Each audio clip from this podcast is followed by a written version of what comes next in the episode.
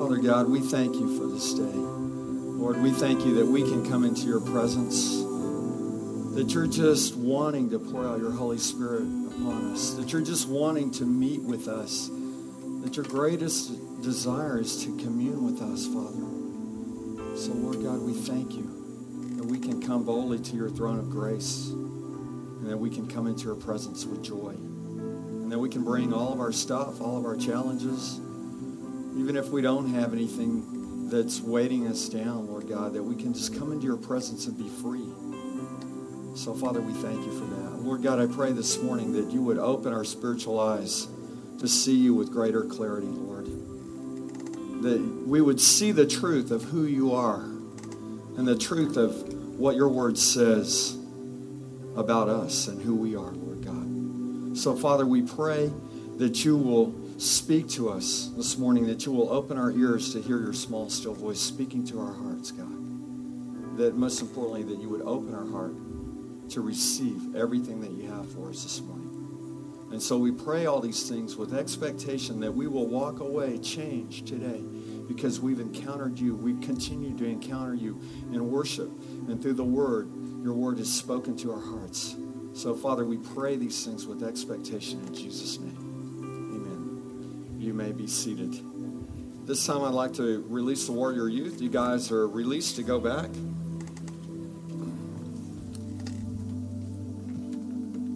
How is everyone doing this morning? All right. Good. Glad to hear that. Well, thank you for joining us today, and thank you for entering into worship. We're so glad to have you here, and it's a great uh, it's a great day. So you're looking good too.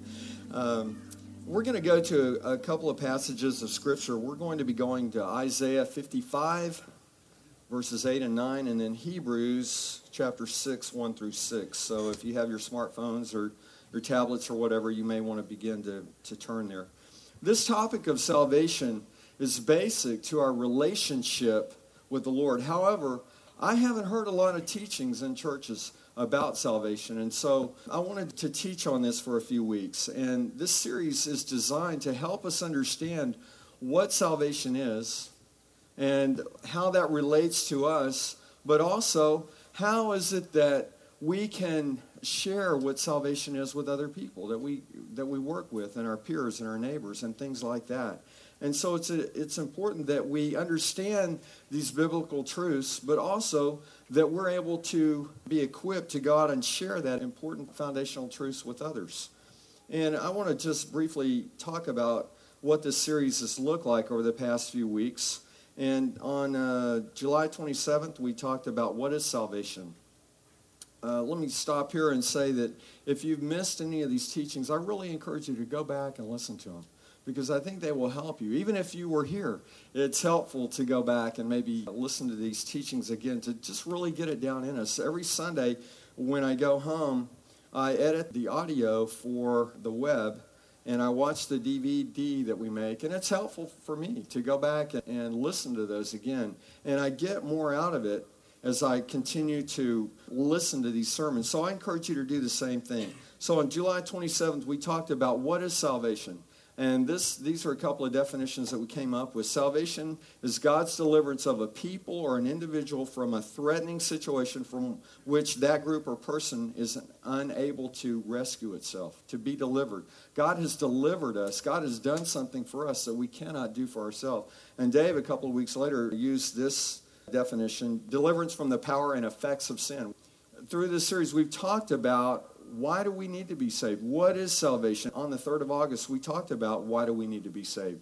Did God make us defective? And we talked about that. No. It's the effects of sin that Adam and Eve brought into all of humanity. Then on the 10th of August, we talked about how are we saved? Dave talked about that. He did a great job on teaching on that. There's one way, straight up, through Christ, through Christ alone. Last week, we talked about are we secure in our salvation? And uh, yes, we are secure in our salvation because we're responding to God's free gift for us. We're simply receiving. Are we sure that we cannot lose our salvation? Yes, we cannot. I don't know that's good grammar, but we cannot lose our salvation. And this morning, I want to talk about something that, something else. Uh, can we give our salvation away? Okay, we cannot lose it. Can we give it away? And I want to talk a little bit about this because, again, the goal is that we're equipped that when we go out into the workforce and we get these questions about salvation, how will we answer those? Do we know? And again, I don't recall ever hearing a teaching on this topic about can we give our salvation away. I wanted to teach on this last week, but I had so much to cover, I knew I couldn't get to it. And, and frankly, I was just going to move on. But I really felt like the Lord was saying, No, I want you to stop here. And I want you to talk about this because we need to know. We have established that we cannot lose our salvation. Let me be very, very, very clear about that. We cannot lose our salvation. And I'm going to talk a little bit more about that this morning. We cannot earn or work to receive our salvation. It's only through the free gift of Christ that we are saved. That's it. Being saved, my first point this morning is I want to talk about what is being saved. just reiterate being saved or receiving salvation means that we've been forgiven of all of our sins and we will live forever with God. That's what salvation means. That's what being saved means.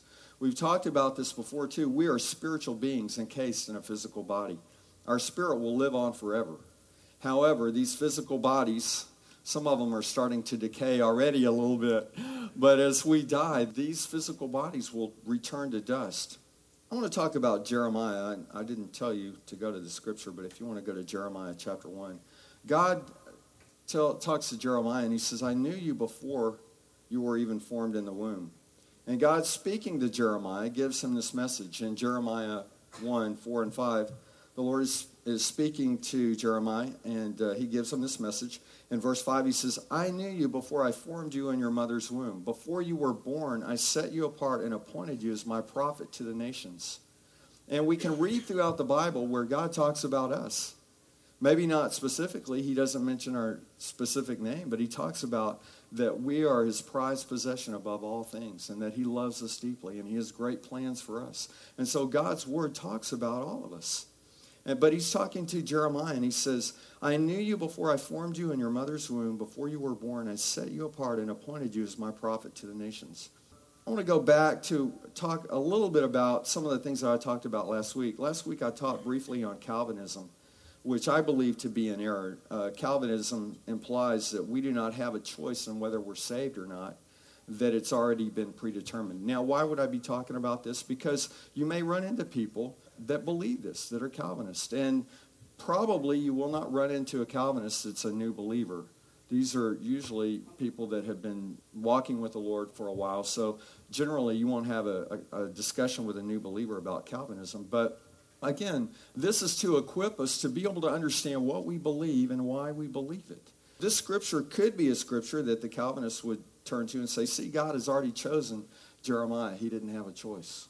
But if you read on, well, let me read this, this passage in verse 5 again. I knew you before I formed you in, the, in your mother's womb. Before you were born, I set you apart and appointed you as my prophet to the nations. So Calvinists could say, well, see, you know, he was already chosen, he was already appointed, and he didn't have a choice. But I don't believe that's correct. If you look at verse 6, I'm not going to read all of these verses, but Jeremiah 1, 6 through 19, Jeremiah replies to God and says, But God, I'm too young.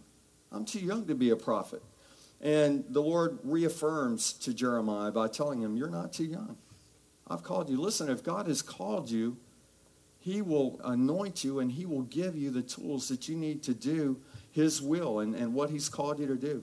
The Lord tells Jeremiah not to be afraid. He says, I'll go with you, I'll, I will protect you. If you read on in Jeremiah chapter 2, the Lord tells Jeremiah what he's to tell the people. He says, This is what I want you to tell the people. Now I want you to go as my prophet because I'm going to be with you. I'm going to protect you. And so I see this as an encouragement to Jeremiah. I don't see this as necessarily predetermining that Jeremiah is going to do this. God is saying, Hey, Jeremiah, I had this plan for you long ago. You can do it, man. Go for it. And so when we begin to look at the Word of God, there's encouragement for all of us that the Lord is saying, Hey, you can do it. Philippians 4:13 says, I can do what? All things through Christ who strengthens me. So, any challenge that you're going through, you can make it because you can do all things through Christ who strengthens us. And so, I believe that this is an encouragement to Jeremiah to go forth and do what, he's, what the Lord wants him to do. And he's saying, You can do it, I'm with you. And I, I think I shared this last week, but if you were to look at all of eternity from the standpoint of a movie, your life may be one or two little frames in that entire movie. And God has seen the entire movie.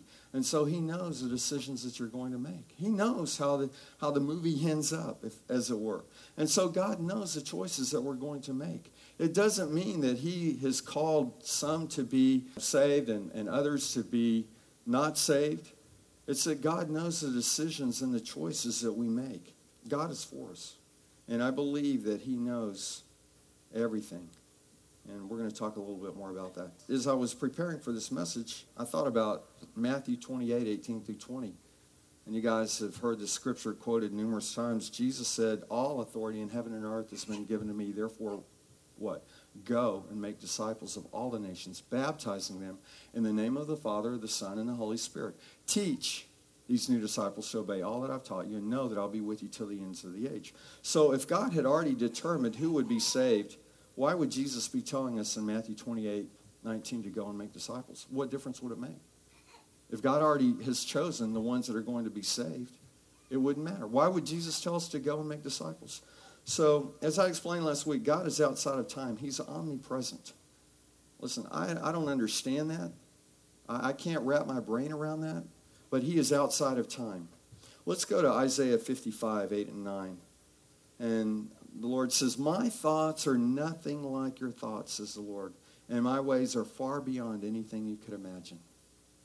Verse 9.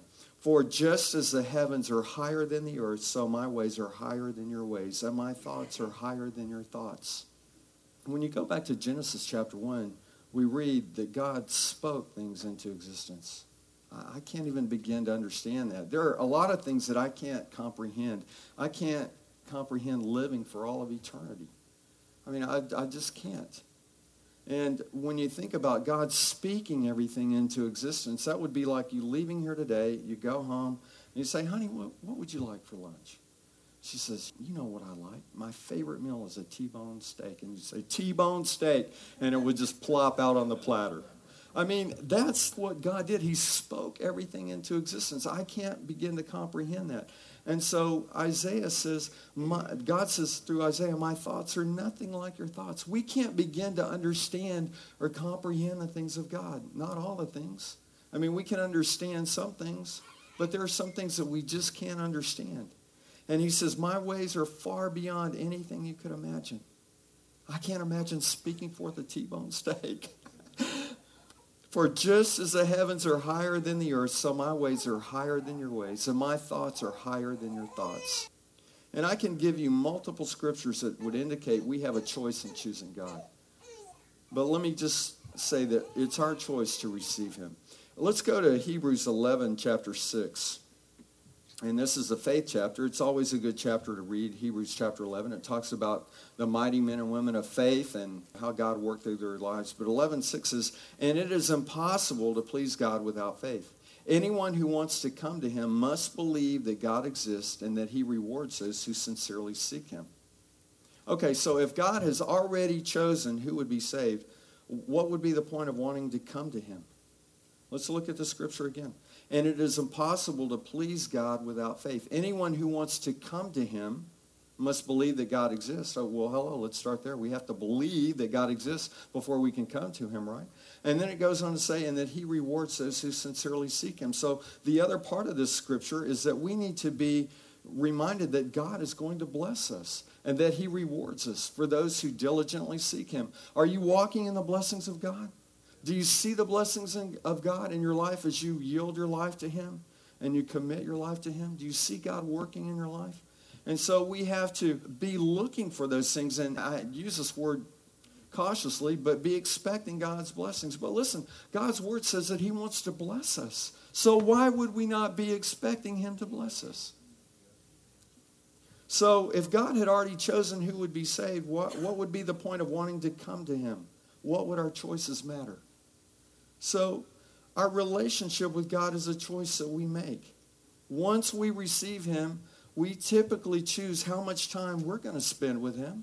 You have that choice of, of, whether you want to spend time with Him. Not as a religious exercise, oh, I have to spend 15 minutes in prayer today. Oh, it's a drudgery. No, it's not about that. It's about having that authentic relationship with Him where we desire to get into that place of worship or spending time with Him. And so it's our choice. Those are our choices that we spend time with Him. Those are our choices that we receive Him into our life. However, let me say this I do believe God is actively reaching out to us because He desires to be in relationship with us. The Word says that creation testifies of God. Have you ever been out on your back patio and you look at the sunset and you're like, ah, that is so gorgeous. It's so beautiful. There must be a God up there. Creation testifies of the greatness of God. And so God is looking to reach into our life and build a relationship with us. And then as we come to him, he begins to pour out his Holy Spirit into our life to commune with us and lead us. Jesus said, I go that the Holy Spirit may come and lead you and guide you into all truth. I need the Holy Spirit. You need the Holy Spirit. And so as we yield our life to God and we begin to hear that small, still voice speaking to our hearts stronger and stronger, we make a stronger connection with Him. It's a relationship, guys, just like your relationship with your family or your spouse. Uh, and so as we spend time with the Lord, we get to know Him. So, my first point is being saved or receiving salvation means we have been forgiven of all of our sins and we will live forever with God. The second point this morning is God desires everyone to be saved and have a relationship with Him. So, I believe that it's clear that we make the determination to give our life to Christ. I typically don't share a lot of my opinions with you guys because I want to give you the Word of God. God's Word is much more important than any opinion. So when I'm teaching you Bible study or whatever, we want to give you the Word of God, not our opinions. But there are things that Bible scholars debate back and forth, and Calvinism is one. And so I wanted to talk a little bit more about that today, and you can go back to last week and listen. I talked about some there as well. But I want you to be equipped when somebody says, well, you know, uh, it doesn't matter if you accept Christ, everybody's going to heaven. Well, that's not the Word of God says. There are people out there that are teaching things that are in error to the Word of God. There are universalists that say, well, it doesn't matter. Well, the Word says that there is one way to, to God, and that's through Christ. One way, not multiple ways.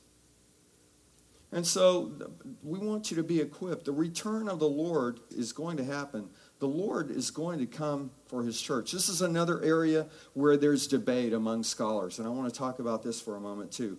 The Bible is clear that Jesus is returning, and scholars don't really debate that. They, they all agree that the Lord is coming back, but they do debate when he's coming back. And if you've read in the Bible, you can read uh, in Daniel, and, and there are other accounts where the Bible talks about a seven year tribulation this tribulation will be a terrible time, and it's going to begin when Israel signs a treaty. And so there's going to be this tribulation period. And the Bible's really clear about that, so scholars aren't really debating about that. But there is debate about when is the Lord coming back. And I, have heard preachers on TV multiple times talk about, well, the Lord is coming back for his church before the tribulation begins. Before all this terrible time begins, that's when the Lord is coming back.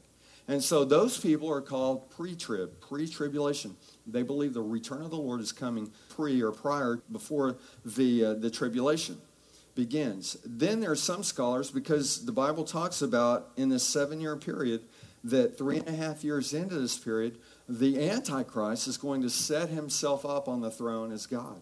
And so some scholars believe that the Lord will come at that point, at that juncture, three and a half years into the tri- this seven year tribulation period. So those are called mid trib. All right? And then there's some people that believe that the Lord will come after the seven year tribulation. So they're called post trib. There's debate on when is the Lord coming back. I don't know. I have an idea, and, and you can go back and you can read through Scripture and you can find scriptures where it can see where well yeah this looks like maybe the lord is coming back pre-trib or mid-trib or, or post-trib. One day we will know but tribulation is a non-critical issue. I mean whenever he comes back he's coming back right? That shouldn't change our intention to build our relationship with him. I have uh, an opinion on when i think that's going to, to happen when i think the lord is coming back but it doesn't really matter. I jokingly say that i'm pan-trib I'm not pre, mid, or post. I'm pan, however it pans out.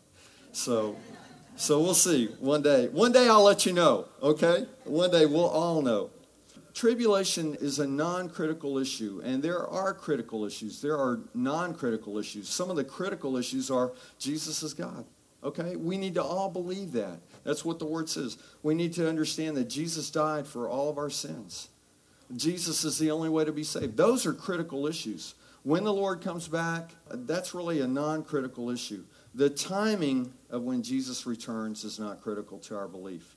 Let me say this I hope, I hope that Jesus comes back pre trib. You know, who wants to go through a time of tribulation and trial? I don't think anybody does because the Bible talks about that terrible time. I don't think anybody wants to go through that. But let's be prepared and strong in our relationship in case we do have to go through something. If we do have to go through tribulation, let's make sure that our faith is strong. There was a lady that I used to work with. She was strong pre trib. She said, Hey, the Lord's coming back, and I'm ready for him to come back, and he's going to come back before the tribulation happens. And she was so focused on that. I was like, Cheryl, what are you doing to impact the world around you now? It almost seemed like she just wanted, she was ready to get her, her ticket punched and move on. You know, listen, God has placed you in the neighborhoods and the workplaces and uh, the communities that He's placed you in so you can make a difference, so that you can build your relationship with the Lord, but also so you can show others the love of Christ. It's not about just waiting to get our, our ticket punched and then go to heaven. Come on. God has given us great opportunity. There are a lot of people in your life that don't know the Lord. And what are you doing to share the love of Christ with those people? Last Sunday, someone made a comment about once saved, always saved. They said, Well, I see people and they say that they're saved, but they don't live like it. What about that? And I said, Well, I don't know. I said, I cannot definitively answer who is saved and who is not saved. Now we can begin to look at fruit. There are things that we can look at in our lives as an indicator. But what type of spiritual fruit is in our life? I mean, are we loving God? Are we do we have a real, real relationship with him again it's not about jumping through hoops and performing it's not about religion it's about our relationship in galatians 5.22 it talks about the fruit of the spirit the things that should be evident in our life as christians love joy peace patience kindness goodness faithfulness gentleness and self-control are those fruit evident in our life um, the bible says that They'll know that you're disciples of Christ by the love that you have for one another. Are you demonstrating love to one another? Are you sharing love? Are, are you living a Christ like life? Again, please, please understand. I'm not talking about performing. I'm not talking about jumping through a bunch of hoops. I'm talking about an authentic relationship with God. Because as God gets a hold of our heart and as we begin to build that relationship with Him, there are going to be changes in our life that are going to be evident. Are we living a life that indicates we have a relationship with the Lord?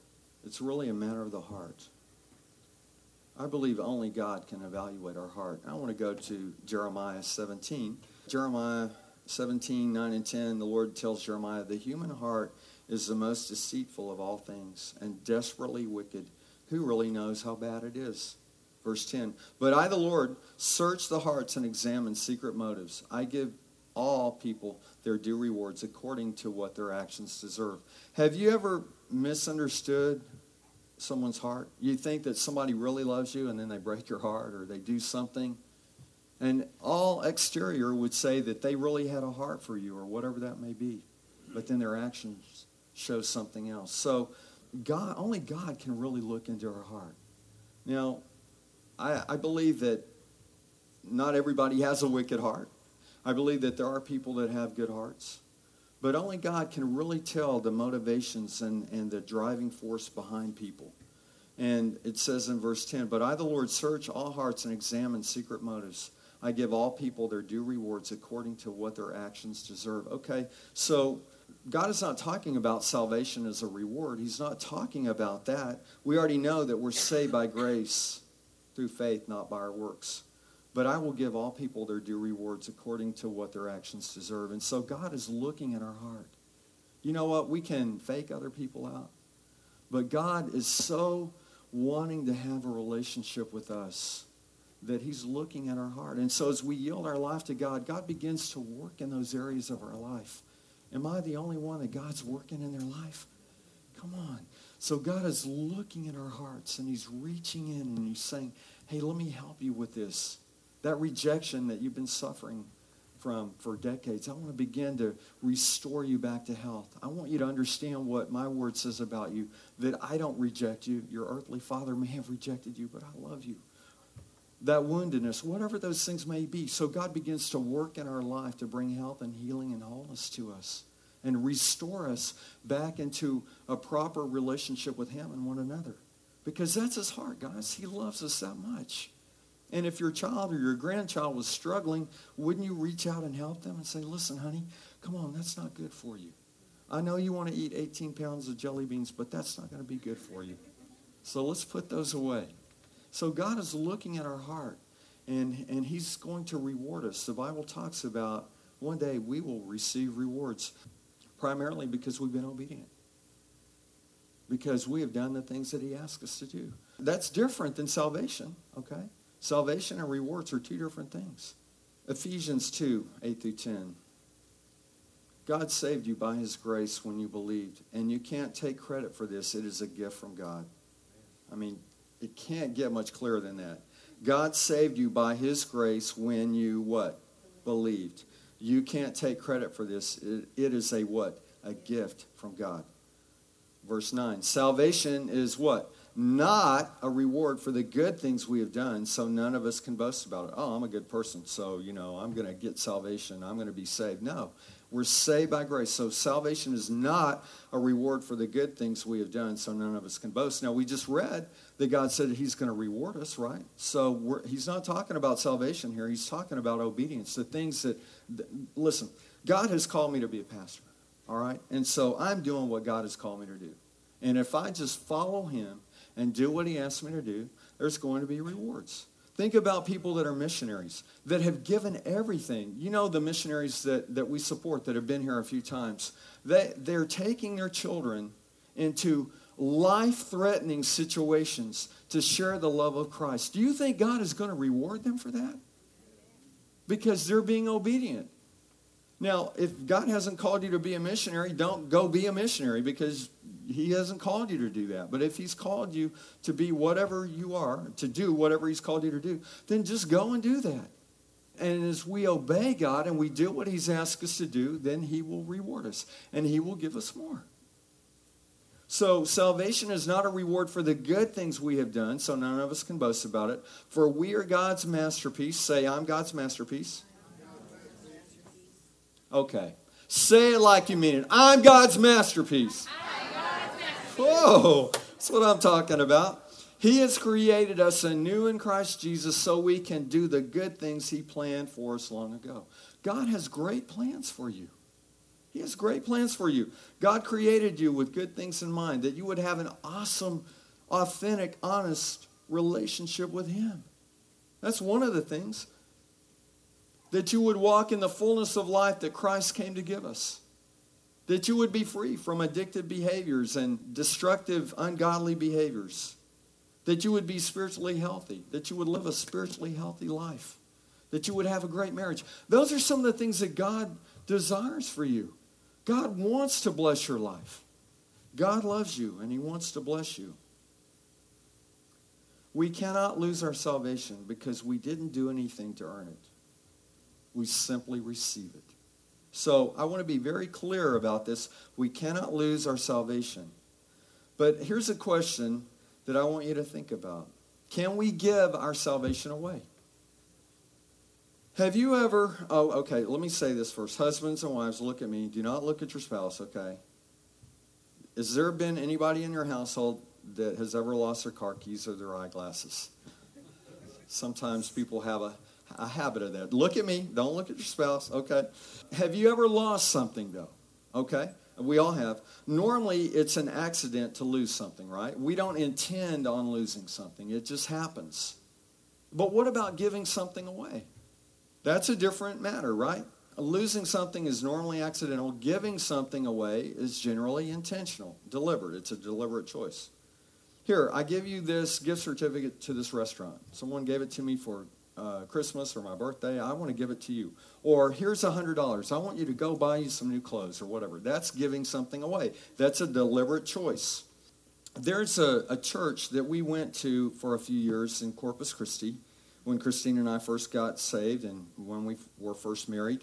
And it was a, it was a good little church. And we left there after seven or eight years, and we went to what we consider our home church now, Corpus Christi Christian Fellowship.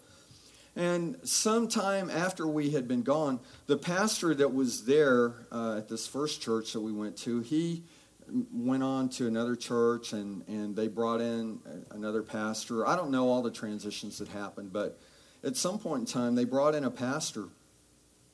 And from what I understand, he only taught out of the Old Testament. He never talked about Jesus, he never taught in the New Testament. He only taught Old Testament Bible. And at some point in time, from what I understand, and this is a Christian church, right? He renounces faith in Christ. He said, I no longer believe that Christ is the Savior, the Messiah. I renounce my faith in Jesus Christ. Well, consequently, I mean, since it was a Christian church, that created all kinds of problems. And of course, he left and they had to bring in another pastor. But can a person renounce their commitment and faith in Christ? Can a person do that? I think so. And some might say, well, they were never saved. You know, if they were really saved, they couldn't renounce their faith. I'm not so sure about that. How would we know what someone's heart is, the intent of someone's heart? Think about this. When Christ was here 2,000 years ago, did people reject him? Think about today. Are people still rejecting Christ? That's a choice. Let's look at Hebrews chapter 6, verses 1 through 6. Hebrews was written to Hebrews um, that had become Christians and they had accepted Christ as their Lord and Savior. At the end, and you can go back and read this, I'm not going to read all this today, but you can go back to chapter 5 and you can begin to read. Keep in mind, when we read these books in the Bible and in, in the New Testament, they are letters that are written. So we see chapter 1, chapter 2, chapter 3, 5, 6, or whatever. Well, these were letters. So when they were written, they didn't have verses and chapters and subtitles and all that. So the writer of Hebrews is saying in chapter 5, is explaining to these Christians that they need to grow up spiritually, that they need to become mature believers. That they, in, in the NLT, it says they have become spiritually dull. And so the writer is encouraging these Hebrews to grow up in their faith. The writer goes on to say they should be teaching others, but they're still being taught the basic things of the faith. They're not growing up spiritually. Okay, chapter uh, 6. Let's read chapter 6. So, verse 1. So let us stop going over the basic teachings about Christ again and again. Let us go on instead and become mature in our understanding we are deliberate about teaching you the Word of God. It starts with our children back there. We're deliberate in teaching you the Word of God so that you have clear understanding of the Word and what the Lord is saying to us. We lay the foundation and continue to build on that solid foundation. Listen, guys, it begins with if we don't understand that God really loves us and wants to have a relationship with us, we can't build anything beyond that. And so we have to understand that. And so what we're doing in our children back there is giving them the Word of God. We're telling them, we're showing them how much God loves them so that we can begin to build on those foundations. And so they talk about, they teach on back there in the basic Bible stories so our children will know those things so that they can learn and grow. As they get to senior high, Christine is really pouring into those guys back there. They're learning the Word of God. They're becoming strong warriors for Christ. But we have to get the basic foundational truths before we can add to those things. Let us go on instead and become mature in our understanding. It continues Surely we don't need to start again with the fundamental importance of repenting from evil deeds and placing our faith in God. Those are basic foundational truths that we need to repent. God, I give my life to you. I repent of my sins. I ask forgiveness for all my sins. I invite you into my life. I put my faith in you, placing our faith in God. Hebrews 6 2. You don't need further instruction about baptism, the laying on of hands, the resurrection of the dead, and eternal judgment. We shouldn't have to be going over those things. We should be understanding those things. And so, God willing, we will move forward to further understanding. Hebrews 6 4. For it is impossible to bring back to repentance those who were once enlightened those who have experienced the good things of heaven and shared in the Holy Spirit. Verse 5 Who have tasted the goodness of the Word of God and the power of the age to come. Let's look at 4 and 5 again. For it's impossible to bring back to repentance those who were once enlightened filled with the Holy Spirit, had experienced the, Holy Spirit, have experienced the good things of heaven and shared in the Holy Spirit. Verse 5 Who have tasted the goodness of the Word of God and the power of the age to come, walked in the power of the Holy Spirit. And then it goes on to say in verse 6 And who turn away from God. And who what? And who turn away from God. So you see that there is there's a progression here. But they have turned away from God. I believe that this would have to be a calculated heart decision. Like that pastor stood up in the pulpit and said, I renounce my faith in Christ. I'm no longer a Christian. I don't believe that Jesus is God. I'm renouncing all of that. I think that's what's going on here. I don't think it can be simply that uh, a casual remark. I don't think it can be, well, I said a cuss word, or I fell off the wagon, or I did something. Again, it's not about our performance. I think this has to be something that has to be really uh, calculated and a heart decision. It's not a casual remark that, that you can make. Have you ever, uh, for those of you that have teenagers, you, or maybe you remember when you were a teenager, you would want to go to a party or your teen wants to go to a party and you say, no, you're not going there. They're going to be drinking. They're going to probably be drugs there. You can't go. I hate you. I hate you. I wish you were my mom. I wish you were my dad. I wish I had a different name. You'd know that they're just spouting off. They're just mad. And they probably really don't mean that, especially when it comes to mealtime and they're ready to eat, right? They'll show up at the dinner table. So I don't see this as I'm mad at God. Listen, have you ever been mad at God? I have. Let's be honest here. God can handle it. I promise you. He can handle it. There have been times when I've been upset with God. God, really? What's going on? Why? Why is this happening? And so we want to have a real and authentic relationship with the Lord. And so this is not about, you know, us having a bad hair day and, and getting mad at God. This is something much greater than that. All who turn away from God. It is impossible to bring such people back to repentance by rejecting the Son of God. They themselves are nailing him to the cross once again and holding him up to public shame. Christ has already come and died for all of our sins. And so this would be like saying, well, okay, I received it. Now I'm changing my mind. Now I want to come back. Let's nail him to the cross again. It can't happen. And so I think the Bible is clear that we cannot do anything to lose our salvation. Let me say that again. The Bible is clear. We cannot do anything to lose our salvation. Ah, I fell off the wagon. I started drinking again. Oh, I had an affair. Oh, I, I stole money. I embezzled money from my company or whatever. That's not what I'm talking about. We cannot lose our salvation. God can restore us. God can bring health and wholeness to us. We, we need to take the money back. If you stole money, take it back. You need to apologize, maybe, whatever. But listen, we're saved by grace through faith when we believe, not of our good works that anyone should be able to boast. Okay? Are, are we clear with that? Okay. So, we cannot lose our salvation. However, I believe we can choose to walk away from God. And some people, I, I talked to some people about this pastor, and, and they said, well, he wasn't saved anyway. I don't know that. I mean, how do, how do you know that? How can you know a person's heart? All that we know is we see the fruitfulness that happened. He, he came back and said, I renounce my faith in Christ. Let's go to James chapter 5. I didn't give you this one. You've got smartphones anyway. Come on, you just scroll down. You know, I don't know if that's good. I, I like using a Bible because it forces us to, to be able to find stuff in the Bible. So if you're, if you're looking for James, it's right after Hebrews, which is where we were reading. Okay, so James chapter 5, 19 and 20. My dear brothers and sisters, if someone among you wanders from the truth and is brought back, wait a minute. My dear brothers and sisters, if someone among you wanders away from the truth and is brought back, wait a minute. I thought we just said, let me ask you this. Is there a difference between wandering away and choosing to walk away?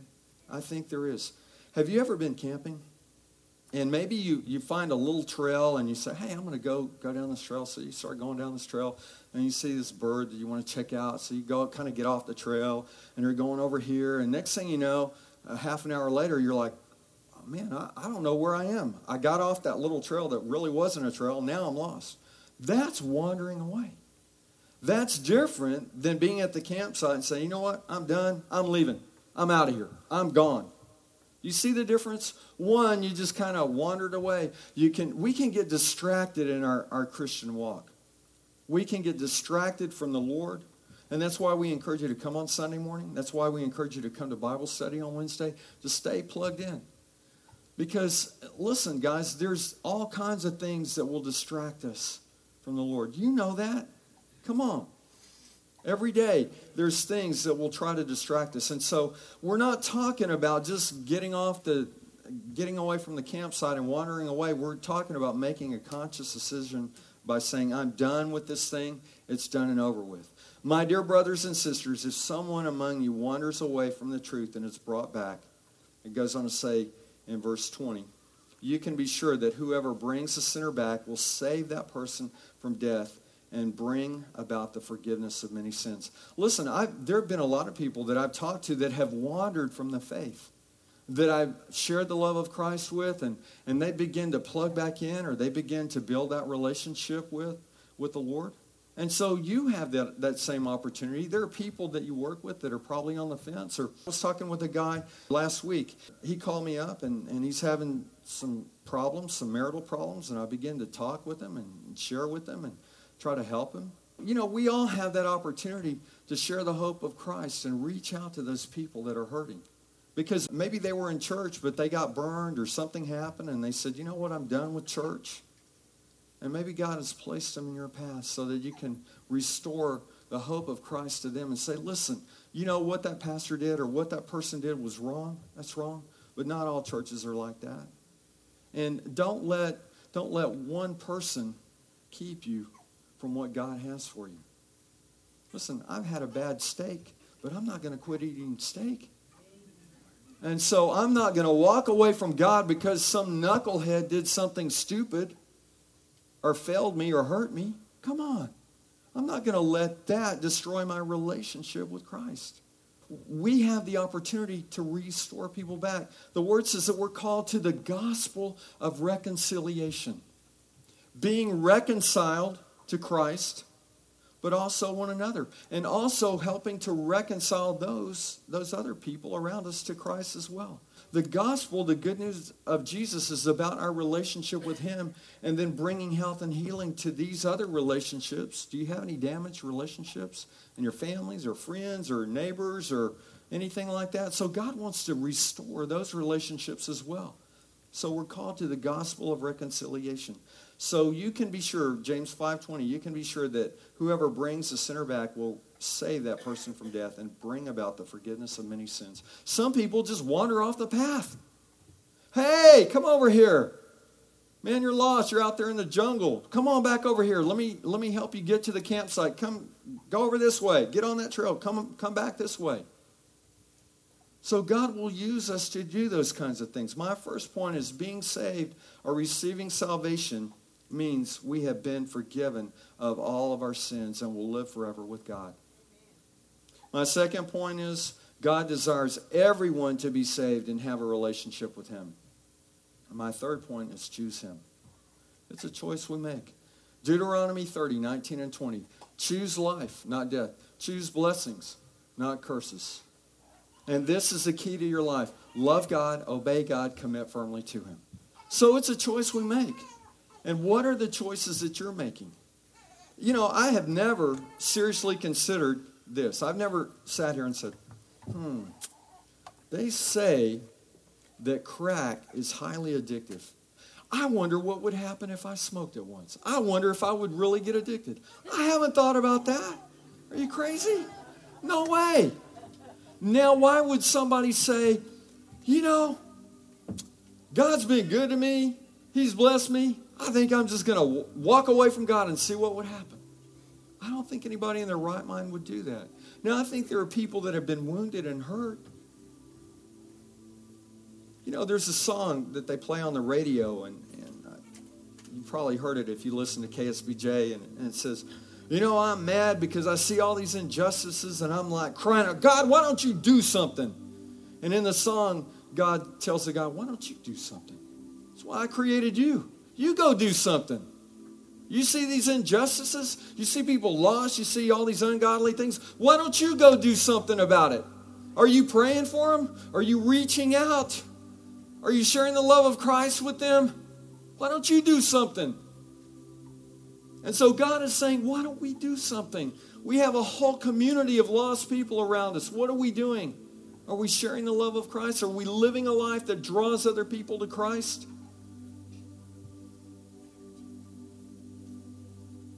I honestly don't know why anyone would ever walk away from God.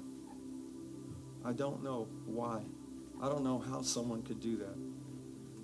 But apparently, there are people that wander away because James says, you can be sure whoever brings that sinner back will save that person from death and bring about the forgiveness of many sins.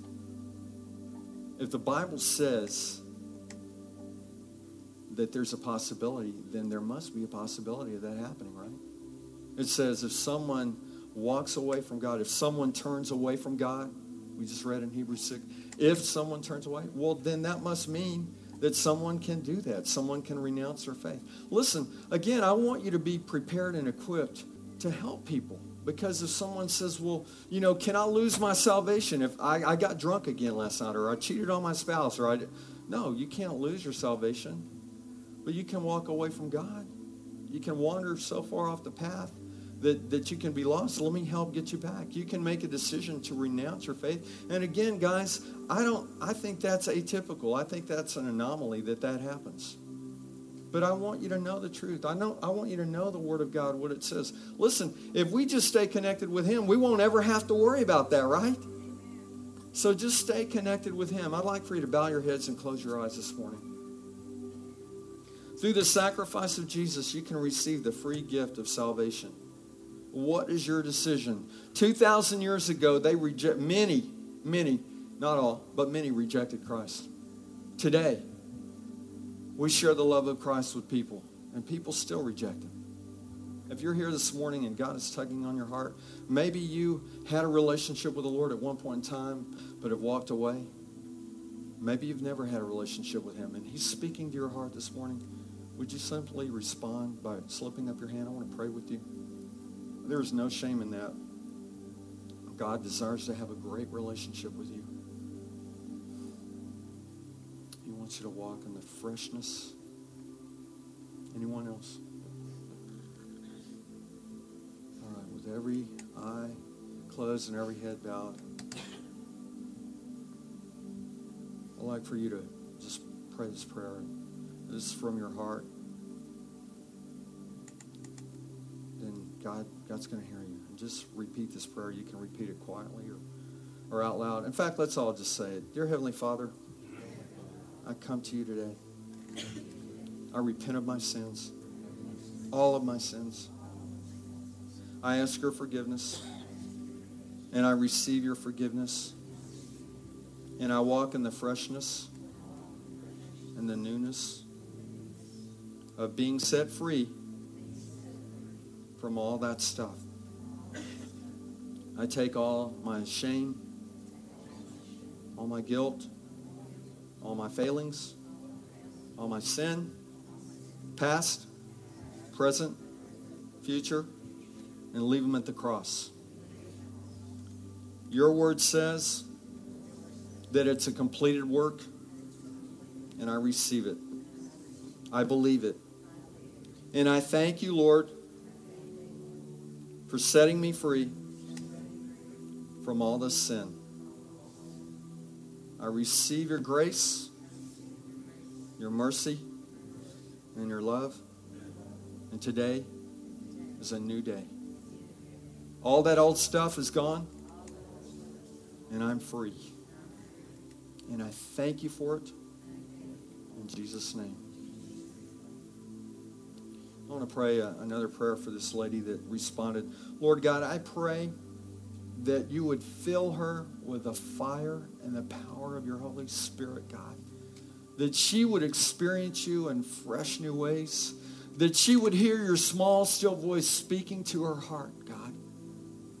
And that you would open her eyes as she reads the Word of God, as she listens to you, as she hears your Holy Spirit, that you would just pour into her in a powerful way. And that there will be mighty changes that will be on the exterior because of what you've done in her heart, Lord God. So, Father, I thank you for this lady being bold enough to say, I'm giving my life to you today. And Father, we pray that there will be tremendous things that we will see you do through her life. Lord, we thank you for that. Thank you, Lord, in Jesus' Salvation. It's an important biblical truth. And uh, I, I, I pray that you're getting equipped, that you're having a greater understanding of what salvation really means. That God has done something for us that we cannot do for ourselves. And that you're able to explain that to others as they come across your path and they're wondering, what is this whole thing about? Is it about religion? And you can tell them, no, it's not about religion. It's about a relationship with Christ. And let me talk to you about that. Will you go out and make a difference this week? It's a choice that you make. God's going to bring all kinds of people across your path. So go out and make a difference. I love you. God bless you. And uh, live it. Be here on Wednesday at 7 for Bible study. If you want prayer, there will be a couple of people up here. You don't have to navigate through challenges alone. I love you. You're dismissed.